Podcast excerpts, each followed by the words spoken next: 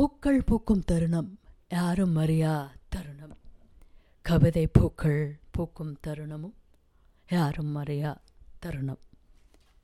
அத்தருணத்தை பற்றி சிலி நாட்டு கவிஞர் பாப்லோ நெருடா அவர்கள் கவிதை என்னும் தலைப்பில் எழுதியுள்ள ஒரு கவிதை தேநீருடன் ஒரு கவிதை.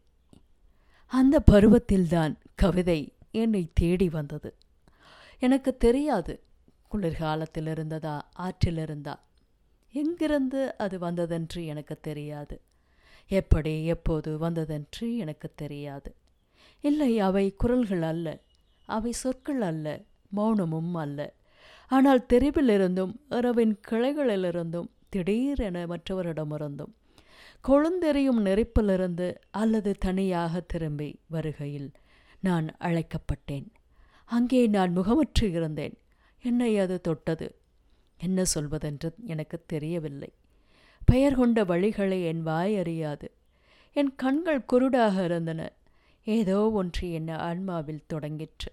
காய்ச்சலா அல்லது மறந்து போன சிறகா? நானே என் பாதையை ஆக்கினேன்.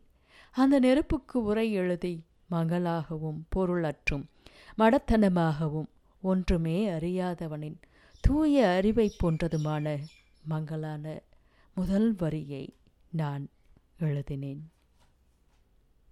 கவிதைகள் தொடரும். காத்திருங்கள். நன்றி.